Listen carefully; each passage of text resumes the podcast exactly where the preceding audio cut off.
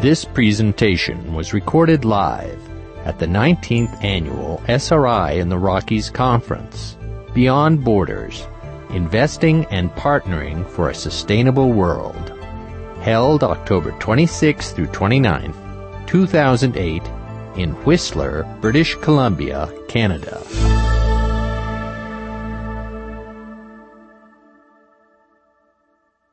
Good afternoon, everyone. I'm Susan Babcock, Chair of the Agenda Committee for this year's conference, and it's my pleasure to welcome you to our last plenary today, uh, our CEO Roundtable, Views from the Top on Industry Trends.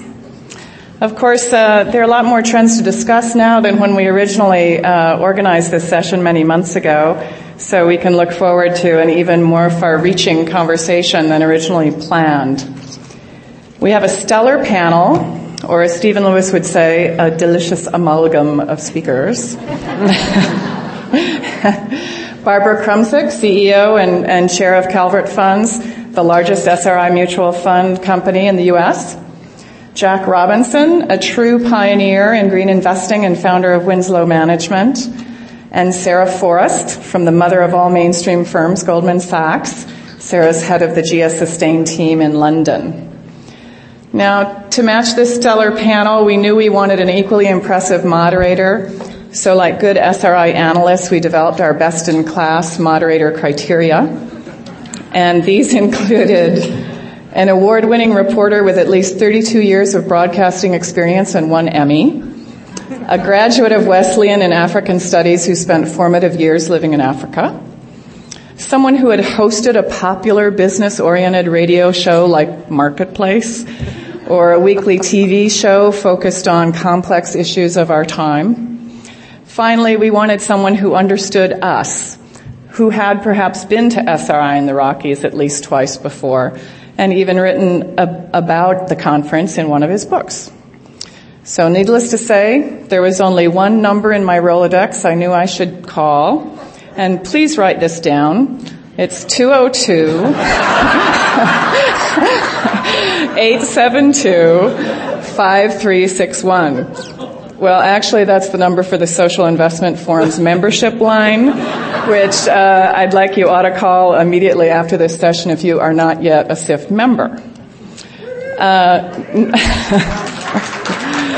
so, no, I will not give you David's phone number, but you know his name. It's David Brancaccio, award-winning TV host of Now on PBS, whose intelligent reporting from around the world saves us on Friday nights when our social lives fail us. so,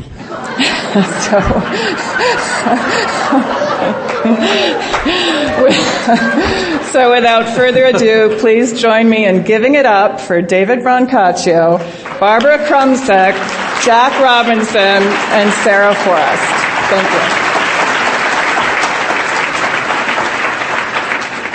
Thank you very much. Before we get going, I just got to give you some good news here. I mean, if you've been on your laptops in the last couple days, last couple weeks, last couple of months, not a lot of good news is there. So here's some good news. People here have probably heard of the Large Hadron Project in Hadron, is that how you say it? In uh, Switzerland, right? This very large physics experiment, cost a fortune, uses a ton of energy, and they're going to split the proton. And you heard part of the controversy, right? There was a concern that when they fired that baby up, a concern that it would form a black hole, suck in the Earth, possibly the solar system, possibly the galaxy, and cause total annihilation. And when journalists went to physicists and asked, is this preposterous or not, physicists said, well, the probability of that cataclysm happening is not zero. It was a very small number. One calculator was something like uh, 10 to the minus 28, but mere mortals like myself have a tough time understanding 10 to the minus 28th power, you know. Uh, so we, so what happened, right? This fall, they fired it up at partial power, and what happened? Fannie Mae disappeared. Freddie Mac disappeared. Lehman Brothers. Haven't you done enough, you Swiss physicists? So what's the good news in all of this? The good news is a bulletin you may have seen in recent weeks.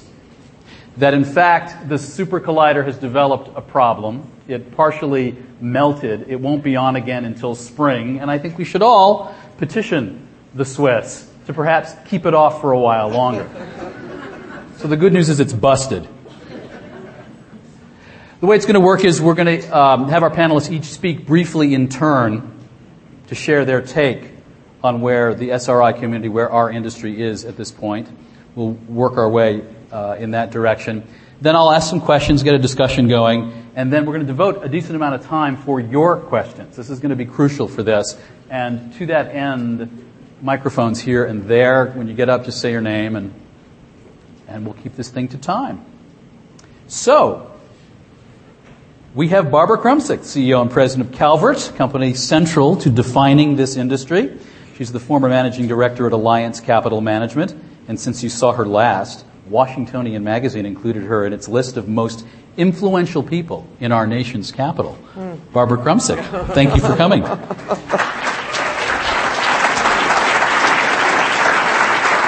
Uh, thank you, David. It, it's a pleasure to be back here. Um, we'd agreed to take only a few minutes each, so I'm going to do my version of uh, sort of the speed the speed ritual here. The, in, in, three to four minutes, can I cover a range of topics? And believe me, what I had thought I would be talking about a month ago is, is, is now very different from what I talk about today. First, I want to I want to just mention what I think happened. Um, there, there's there's such a thirst and a hunger. It, it's at Calvert and it's in the world for answers to what what is going on. Um, and I uh, I, I, really love this comedian on Saturday Night Live. There's a lot I like about what Saturday Night Live is doing right now. It's very funny. But they had this guy on the uh, that weekend update who's the, this economics expert, and he just keeps shouting, "Fix it! Fix it! fix it!" And I think we all want that. Fix it! Fix it! Um, but what happened? I mean, I, am going to, in, in, my nutshell, and Calvert people have heard this over and over the last two weeks. Uh, this is all about excessive leverage leading to excessive credit or excessive credit availability, leading, leading to excessive leverage. All supported through securitizations, through uh, new financial in- instruments like credit default swaps that uh, created an illusion of insurance and, and higher ratings. So, one, excessive leverage. Second, lax regulation. Wrong headed regulation. It's not about too much regulation or too little regulation. It's wrong regulation. A lot of time spent on, on, meaningless things and not enough time spent on deciding, for example, that credit default swaps were perhaps a security that should be regulated. Uninsured insurance products are a little like, you know, me offering to insure your car. You give me a hundred bucks and you don't know, I, I, don't have to report anything. You don't know if I have the money to cover. You're in a, you're in a, you total the car and you ask me for the money and you say, whoops, I don't have it because I never thought that would happen. And that's what happened. That's what happened here. Never thought it would happen. Uninsured, uh, unregulated insurance products. Two things. The notion that housing caused this and, and subprime caused this, and the ultimate myth that somehow CRA caused this is just, just beyond belief. To be the pin that bursts the bubble of excessive leverage and lax regulation doesn't mean you were the cause of it. Um, um, so, in any event, that's my thumbnail on what happened, a little bit of my rant. So, what, what about um, Calvert? I'll speak to Calvert.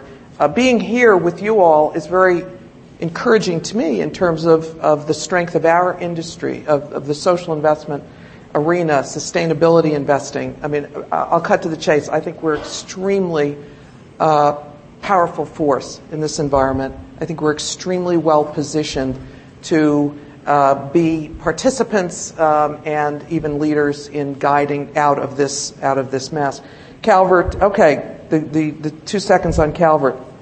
Our money market funds are fine, thank you very much. Never came close to breaking the buck, didn't own Lehman paper, didn't own commercial paper, um, didn't need to participate in the Treasury Guarantee Program, but we did it anyway because everybody was doing it and customers, clients are concerned and all wanted to know are you insured? And we felt we needed to do it.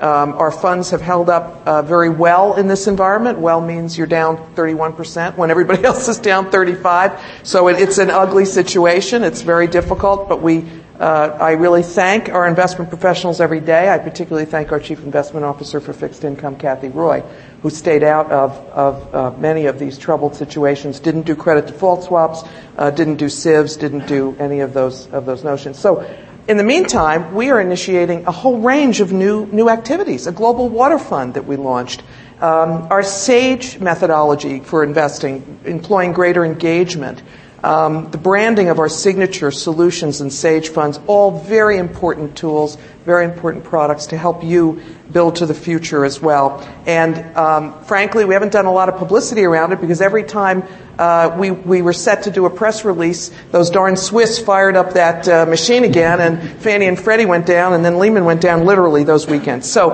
um, I think what's next is, is a wonderful uh, uh conversation that we all can have um, I'm feeling very um, uh, heartened about our industry and our values in this environment. Thank you, Barbara. To Barbara's right, Jack Robinson, founder of Winslow Management Company back in 1983, practically invented green investing, the man sitting before us. Uh, the fo- man and his team who showed that environmentally focused investing can outperform the market over the long haul. Jack. Thanks, David. The subject is trends. Um, and I also want to address what Barbara just talked about, but I'd like to mention three uh, that I think are important to each of us here on the podium, and more importantly, to each of you uh, in the audience. The first is in 1983, when we f- first started thinking about green investing, there really were no green stocks to invest in. The whole approach that we used and others was one of negative screening. You all are familiar with that but there really were no public companies that offered a bona fide green solution at that point in time. Um, and so we started out doing negative screening, and it wasn't really until the early 90s when Whole Foods went public, which I think was sort of a turning point in, in, in our whole industry in terms of public ability to participate in a bona fide uh, company in the sustainable or healthy living category went public that really was an important step forward. And since that time, so that also opened up the ability to begin investing in companies that had a bona fide green product or solution. So the trend went from negative screening into more positive screening and into positive solutions. We first did this full time after playing around with it for 10 years in the early 90s. There were only a handful of companies in our universe. I mean, really, you could fit them in a file drawer that were public. That has all changed. And they, they were all predominantly at that time small cap green growth companies.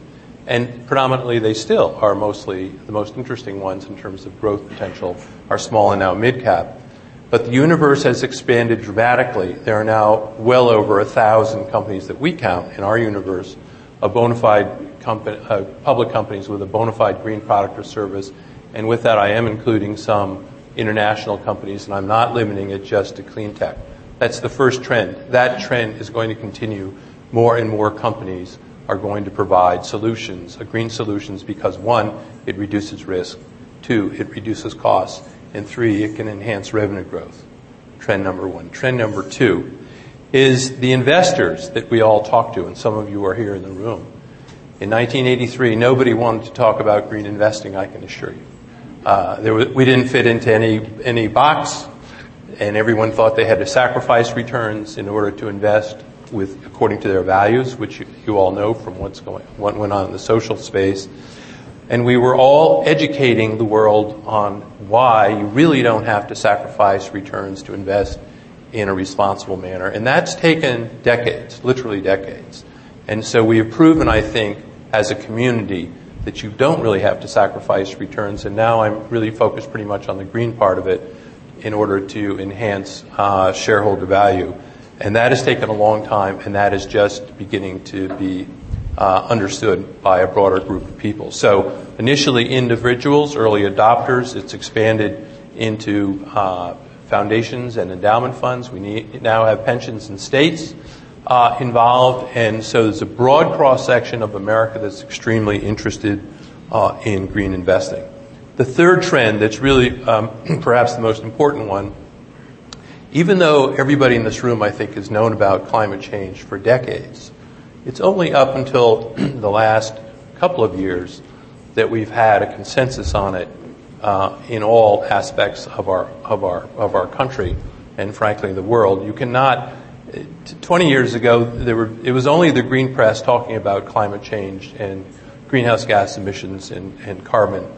Today, you cannot pick up a newspaper anywhere and not read about it, whether it's the Vancouver News this morning with the mayor that's going green, or the Toronto Globe and Mail that has a whole section on climate change and what you can do about it.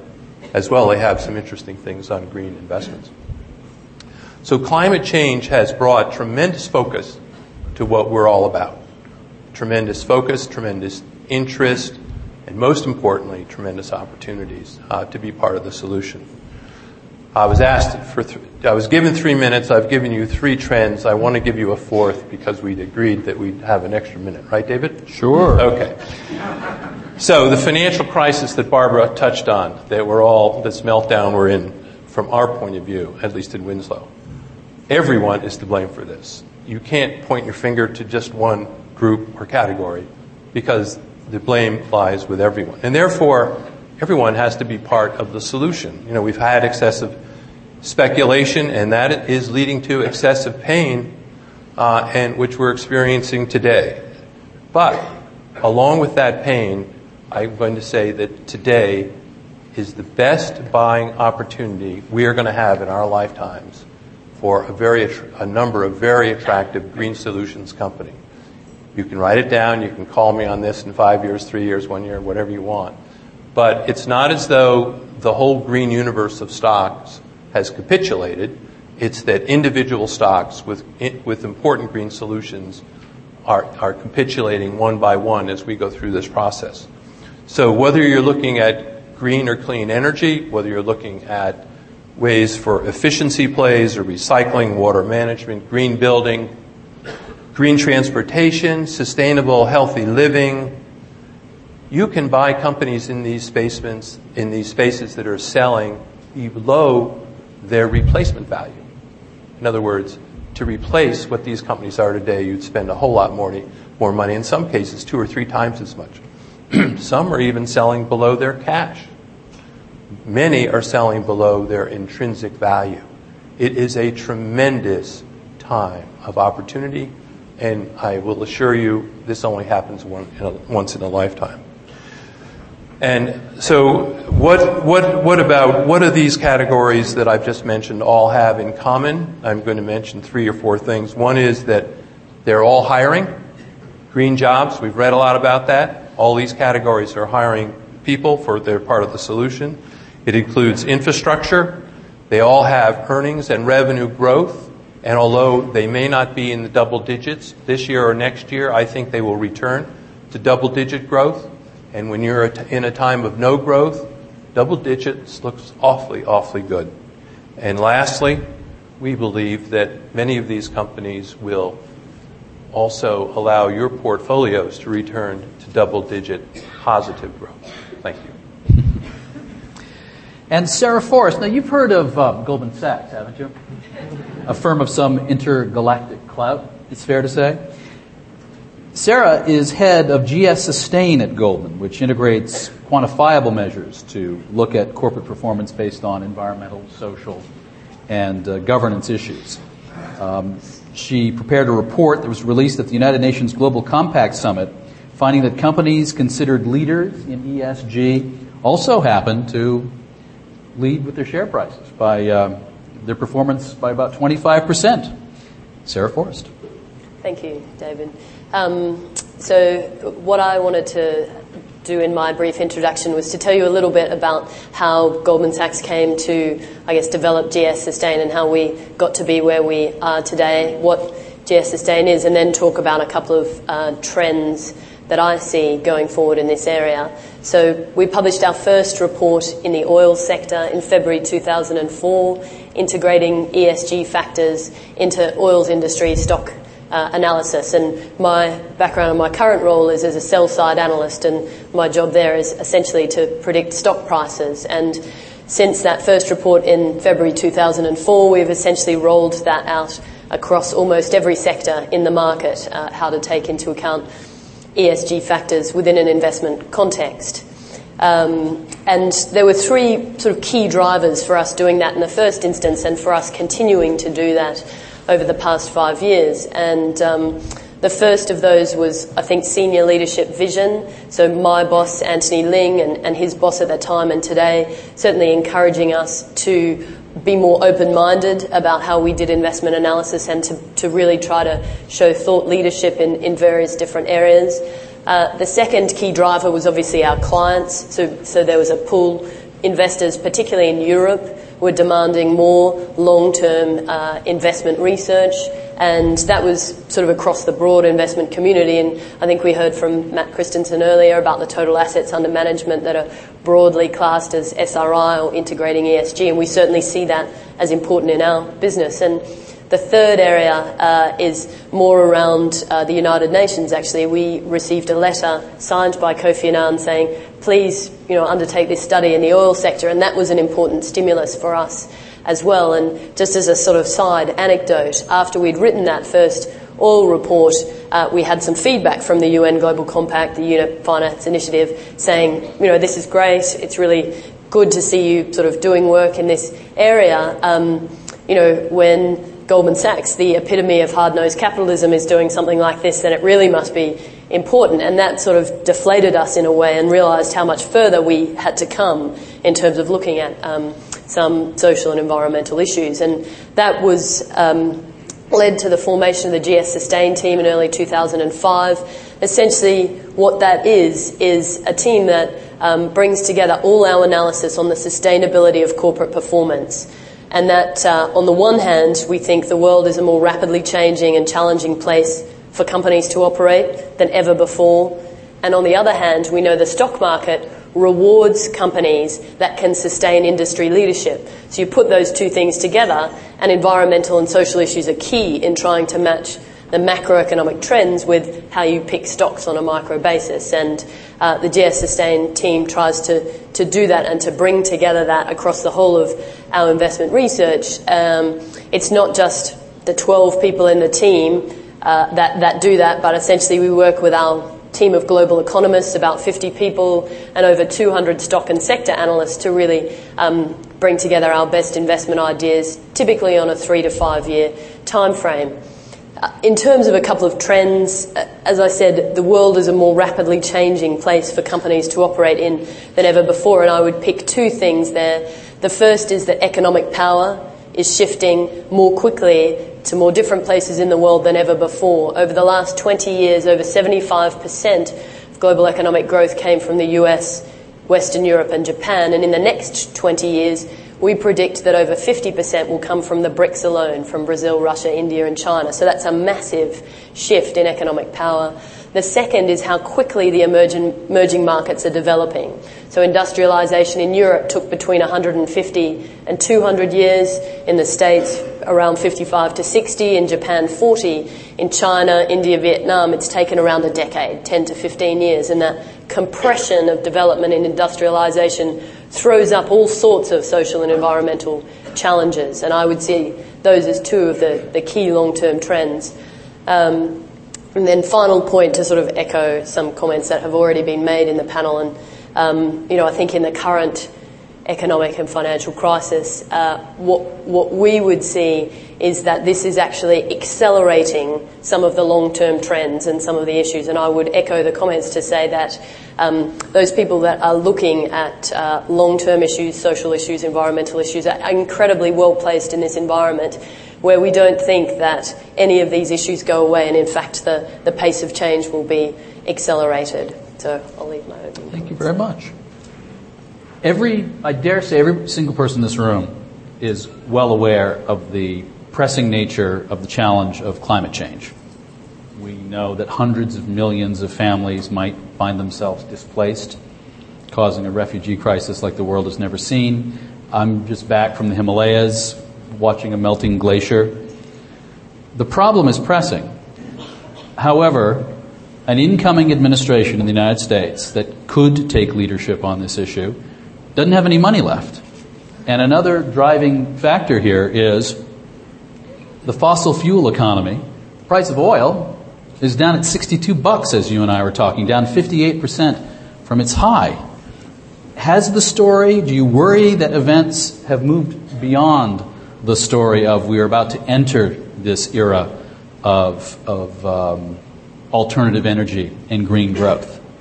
What gives you optimism, for instance, Jack, that we're, this is still such a growth area? The challenge that you've outlined, David, is, and, and, and that we all are aware of, is not going away. It's only getting worse. Uh, and the, the fact that we are going through a financial crisis, perhaps an economic crisis, certainly a credit crisis, will go away, whether that's next year or perhaps the year after or maybe early in the year none of us know. Nobody knows the answer to that. But we will get through it. The climate change challenge is not going away. It's only getting more challenging. And the opportunity here, David, to try to address your question is that there are many, many solutions here to this, and many of them are extremely economic today with oil at $60, with oil at $40, with oil at 150, or frankly even down at 25. Because the, the if, if you did a cross section and you looked for the low carbon, low cost solutions that we all need on the production side, you inevitably come to wind and solar and geothermal and efficiency plays or conservation. Many of these have very short term paybacks. Others have longer term paybacks, but the te- technologies continue to improve, get stronger, cheaper, better, faster. Add to that a tax of some kind on carbon, which is sure to come under either administration, whether it's cap and trade or direct tax, and that will increase the price uh, even further of fossil fuels, which of course are also a finite resource. We haven't mentioned the balance of payments problem, we haven't mentioned the balance of trade, we haven't talked about security, and on and on it goes. We do know the cost of fossil fuels is going up uh, and that the carbon associated with that, there is a cost for that. The Europeans have figured it out. They quantify it on a daily basis. Carbon is trading at a relatively high price. It's well over $30 a ton. I think it's 24 euro last trade, more or less. We've just had our own regional greenhouse gas uh, trade uh, in the Northeast, which was voluntary. Carbon traded a little over $3 for 10 of the states. Uh, and as part of that, uh, the 10 states received a total of $36 million. And that's not a lot of money, but let me tell you, the states are looking for every dollar they can get. Count on cap and trade coming because it's also going to be a revenue stream. Last point. the solutions also create jobs. You can combine, with oh, no question at all, why in the world uh, would we borrow money from those who have it to pay to import oil from those who have the oil? And have that money just flow through us and us be end up paying two bills when we can be using solar or geothermal or wind, which is economic today, or just turning out the lights. I mean, it's simple stuff. This is, this is not high technology, very fast payback stuff. Lots of wonderful solutions that go hand in hand with, guess what, economic growth uh, and reducing our carbon footprint. So I don't, I don't think it matters what the price of oil is. Barbara, I want to ask you, to what extent has the financial crisis put the spotlight on governance issues? We got, again, a, a room that knows from governance issues. Um, but this has now put the spotlight on governance issues like never before. What does this mean, the financial crisis, through that lens for the SRI community? Well, I, I think we're finally seeing that uh, sustainability uh, also means survival. And um, companies that have not survived, um, often if we look at what, what their issues are, it has a lot to do with lack of transparency. Um, CEO pay is not a cause of a problem, but it's certainly a very visible um, uh, outcome of a problem um, that has has caused great consternation, and is certainly one that that uh, governance-oriented uh, investors look at. Um, and I think what we're seeing is that uh, sustainable investors who have always felt that uh, short and long term perspective go hand in hand, that there's not, that uh, good quality of management and good governance means that while you're managing to a, a financial objective or an earnings objective, you're not sacrificing the long-term uh, viability of the company and success of the company. So while you're working to to achieve your business plans or or deliver financial results, you're concerned about the, the quality of your workplace, your environmental footprint, your human rights policies at overseas factories. Uh, as we look at indigenous people's rights policies, other long-term uh, objectives, and I think this this uh, really suggests that um, uh, strengthening accountability to stakeholders, which is what governance is all about, uh, accountability to all stakeholders, is going to be more and more important. And it's one of the reasons why I said I, I thought our industry is exceptionally well positioned, because this is something we have we have thought a lot about.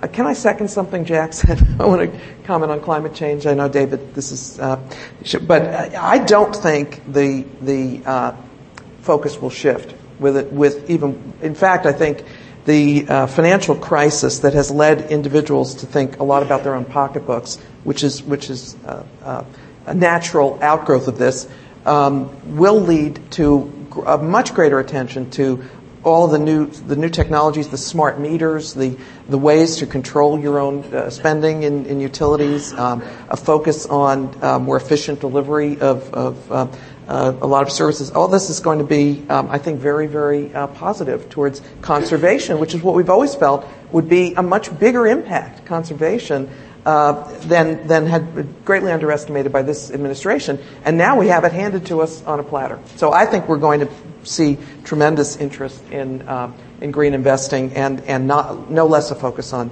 on climate change in either administration.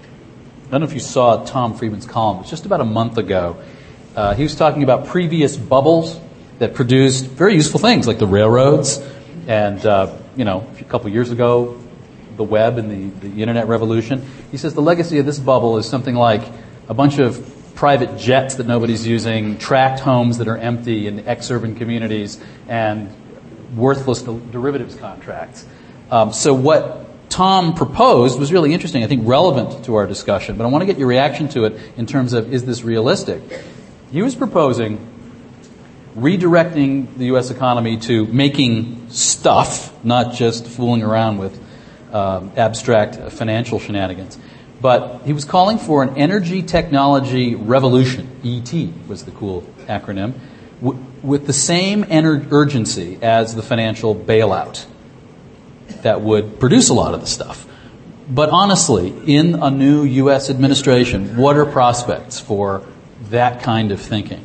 You spent a lot of time in Washington. Any insight? Uh, I don't know. Washington's a crazy place. Uh, as they all say, it's a pretty crazy place.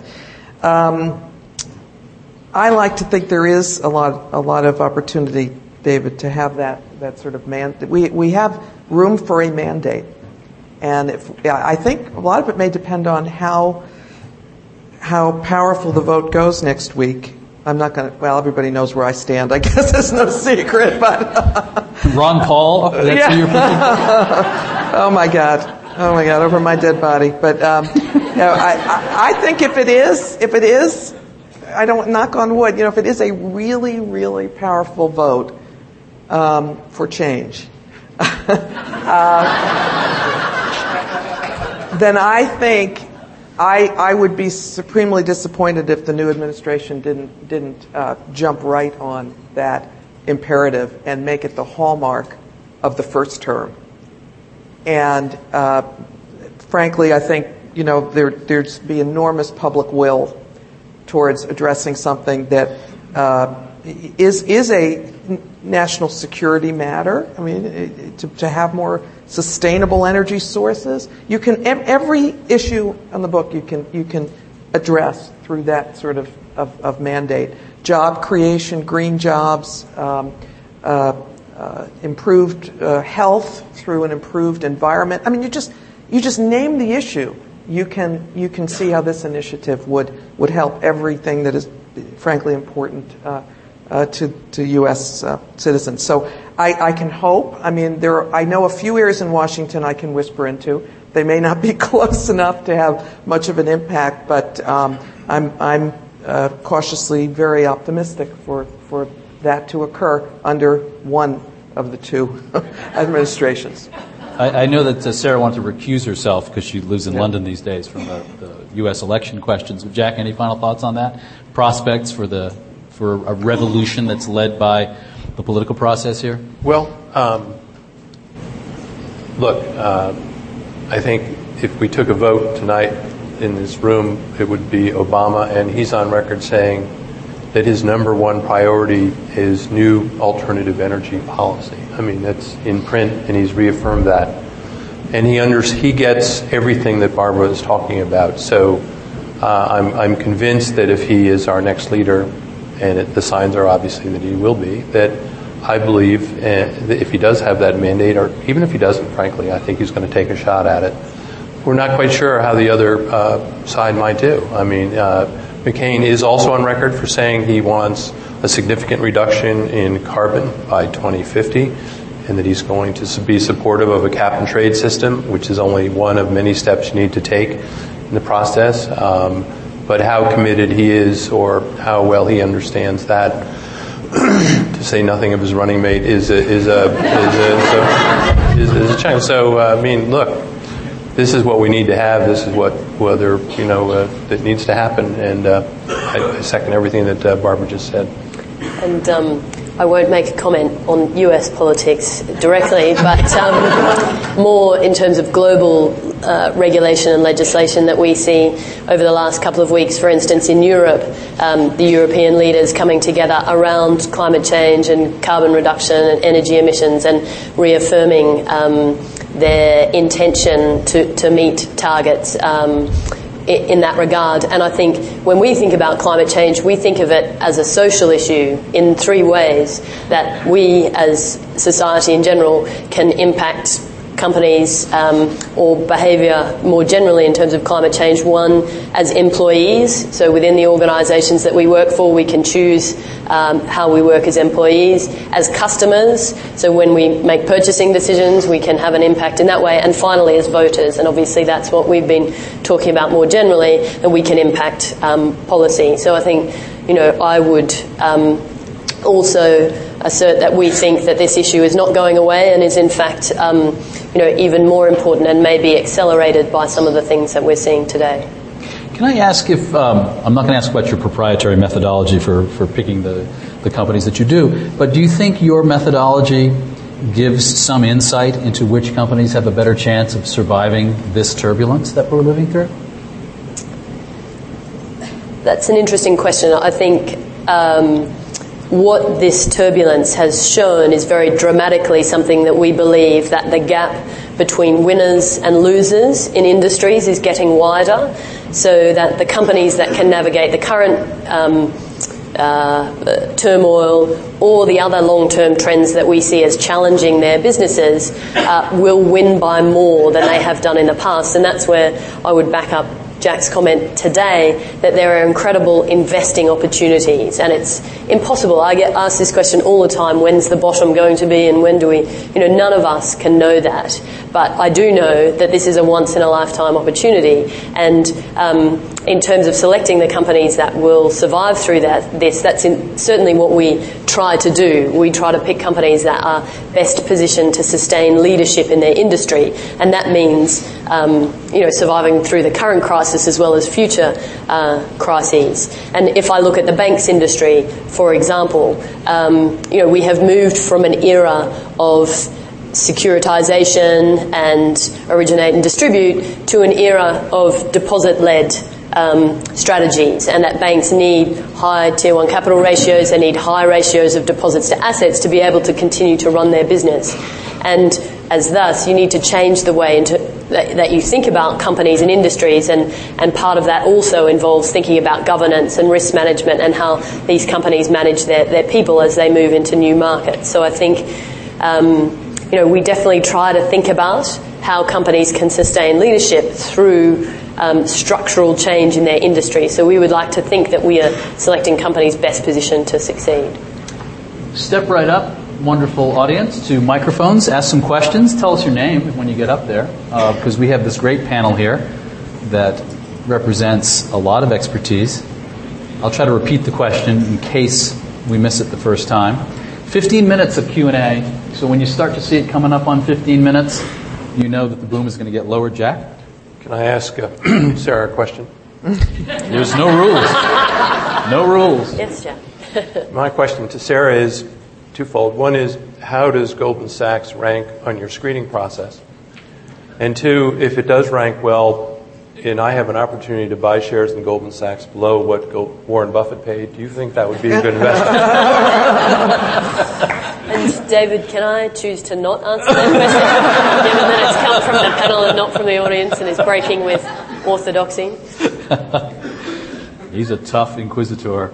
Uh, we'll start on this side. Tell us your name. I can sort of, I kind of know you, but say you hi. You kind of know me. I'm Hal Brill with Natural Investments, and uh, as part of the uh, battered investment advisor community, we've been dealing with a lot of uh, freaked out people, basically. Um, Jack, we love you, but when it's down more than 50% year to date, it's uh, it's a challenge uh, to deal with.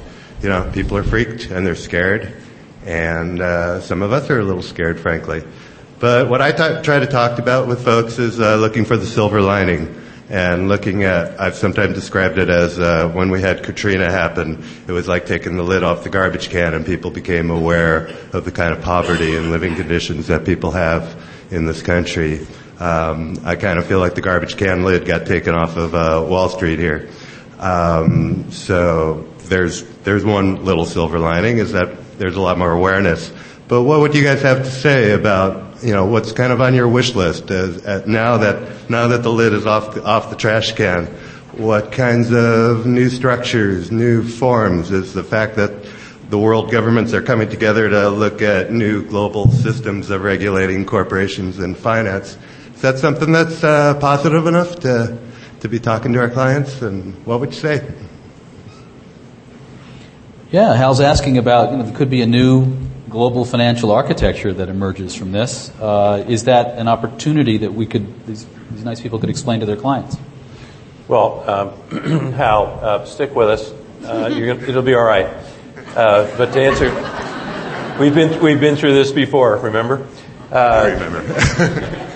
It, I think we are going. We, one of the positive outcomes, and you put your, your finger on it, and I think Barbara can address this perhaps better given her, her Washington orientation, is that we are beginning to see tremendous um, uh, cooperation internationally, uh, and we've seen leaders of countries who were not thought to be leaders take leadership positions, such as we've seen recently in the UK and I find that very encouraging when everyone can get together and say, look, we need to do something about this. At this point, we're just putting out fires, obviously. Where this takes us, I don't know, but we do need, obviously, to have more regulation. What we do not need to have is the government owning securities in any of the banks on a longer term basis. That is not the solution. Uh, and, but Barbara, maybe you'd address some. You well, have a very I, strong I may disagree with this. you a little on, on, on something there, but um, in terms of, I mean, I, I don't think it's it's uh, great to have the government have a permanent stake, but there's, you know, there's nothing wrong with the government having, uh, in the public interest, an ownership stake. I mean, they used to own a lot of things that that we now think of as private companies. I, I, think the biggest silver lining is the death of ideology, the death of the this free market. Uh, what of market fundamentalism? Free free market. Now, I don't. That doesn't mean the death of capitalism. I mean, in, in, in, with with a small c, it means the death of a, a, a notion that somehow markets are self-regulated, and that greed and, and human behavior. I'm I'm definitely a behavioral economist with having absolutely zero economic training, but I I just absolutely think you know behavior plays. I was never. Uh, with all due respect to the indexers in the room, a fan of the, the you know, the Chicago School of Thought you know, mathematics background, but I don't think everything is deterministic. I, I don't think that. I think there. Uh, so, uh, the death of ideology to me means that uh, we can have, start having some reason come into um, regulation and uh, and oversight, and and um, I think this notion that it's either or. You're either you know you either uh, Regu- all regulation is bad, and uh, frankly, some who think all taxes are bad. St- you're still hearing that from some of the candidates. And I mean, there are, there are public goods that need to be looked after here. So I think that's a silver lining. And the other, the, the global cooperation is very, very uh, meaningful. as well as the notion that all the leadership, and maybe it's blasphemous, doesn't have to come from the U.S. That there can be good thoughts that emanate from the European bankers. And, and we'd be really smart, and, and we have been, I think, to, to listen. And that we can't solve it altogether. We all created the problem. No one uh, uh, is going to solve it in, individually, or, or, it's a collective solution. Final thoughts on this, Sarah? Um, my thought would be slightly on a different note. I think the thing that people will be asking for, and I think we fully endorse, is greater transparency, um, whether it be by com- companies or on different products or on investors. And I think the idea of um, more uh, information in the marketplace is absolutely a good one. And, and in the sorts of things that we analyse, it's been something that we've struggled with for a long time, um, whether it be on certain environmental issues or human rights issues or uh, diversity or workplace or corporate governance even. And I think the idea of having more information and there being a real, a really strong push for that is something that, that may come out of this. Betsy Zeidman's over there with a question. I'm Betsy Zeidman with the Milken Institute. And I was reading one of the many papers the other day, a letter, an op-ed piece, I think, that said something about that this failure was the failure of governance and that boards of directors had to stand up and take responsibility, which I don't disagree with. But as I read it, I thought, I remember reading this five, six, seven years ago when we had Enron and WorldCom. And then another piece I read was talking about these, if these instruments were so hard for people to understand, they shouldn't have been investing in them. And again, the same thing came up in some of the issues around Enron. And it made me feel like everything old is new again. I mean, we go through these cycles and I do think there's a real opportunity here, um, particularly for this industry and for people who sort of have different approaches to investing and really are just looking at the basics. But how do we prevent this from happening again? Or is, you know, greed and a way of trying to get around the system inevitably going to happen as a part of behavior? Is this going to, we're going to make profound changes this time that, uh, that uh, stops the cycle? Anybody have any insight into that? Well, if, if all investors were invest in a socially responsible manner, we wouldn't have the problem. So uh, it's a simplistic approach. I mean, what, what the current numbers that Social Investment Forum, the last one is 10 or 12 percent of all managed assets, at least in the U.S., are managed uh, with an eye towards responsibility of some kind.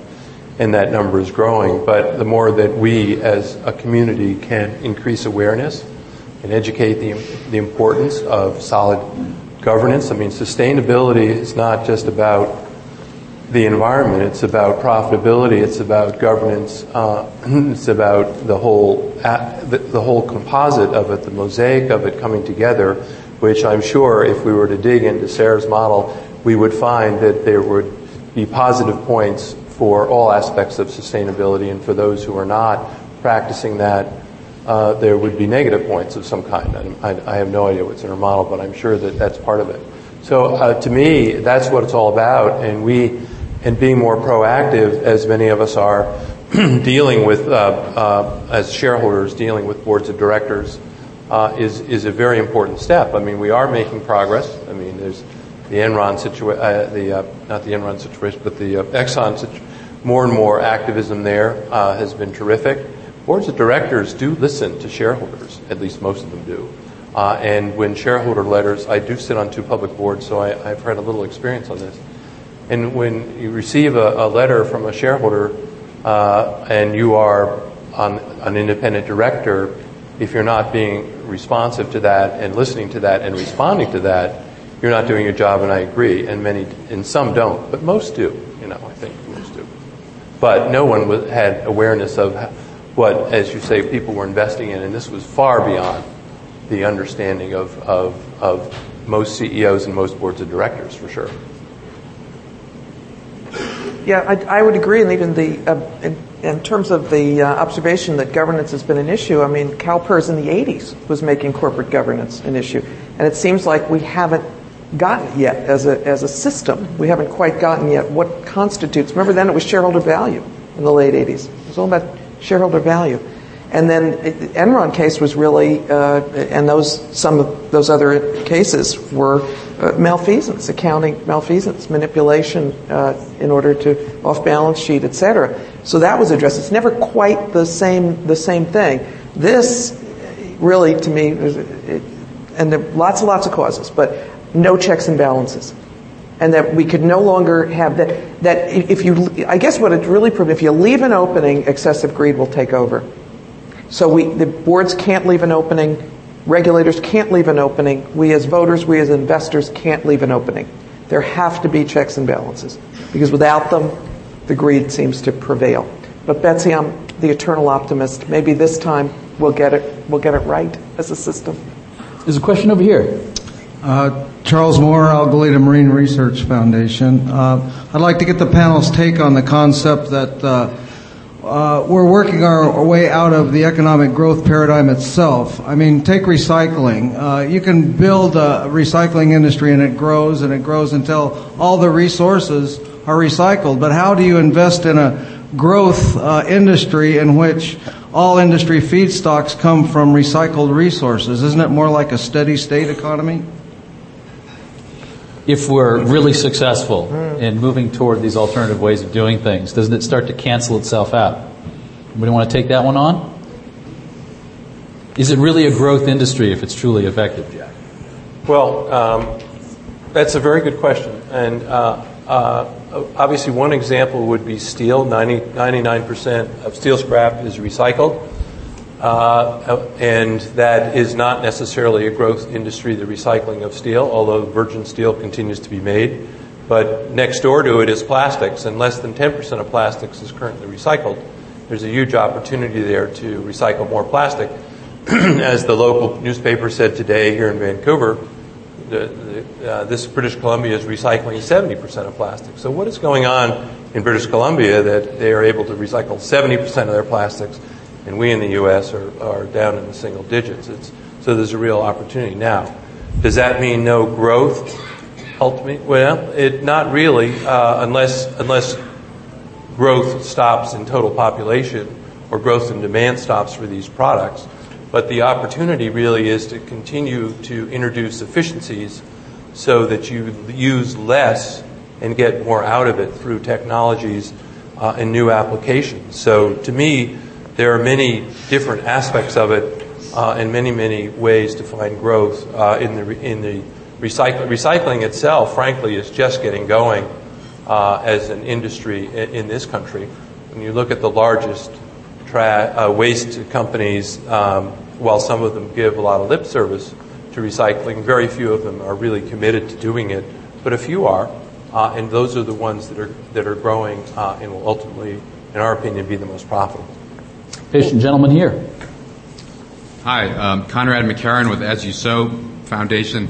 Uh, David touched on a really interesting question that I don't think got fully answered, and I'd like to press the panel a little more on, and that is about our manufacturing base in this country and, and what's happening to the middle class and the enormous loss of jobs that we have suffered and that's now moving up into the higher sectors, into programming and, and design. And we talked a, you talked a little bit about green jobs, and I think that's going to go a portion of the way, but it's not going to bring back the high level of jobs that we've had in this country traditionally that's sustained the middle class, a lot of the manufacturing jobs.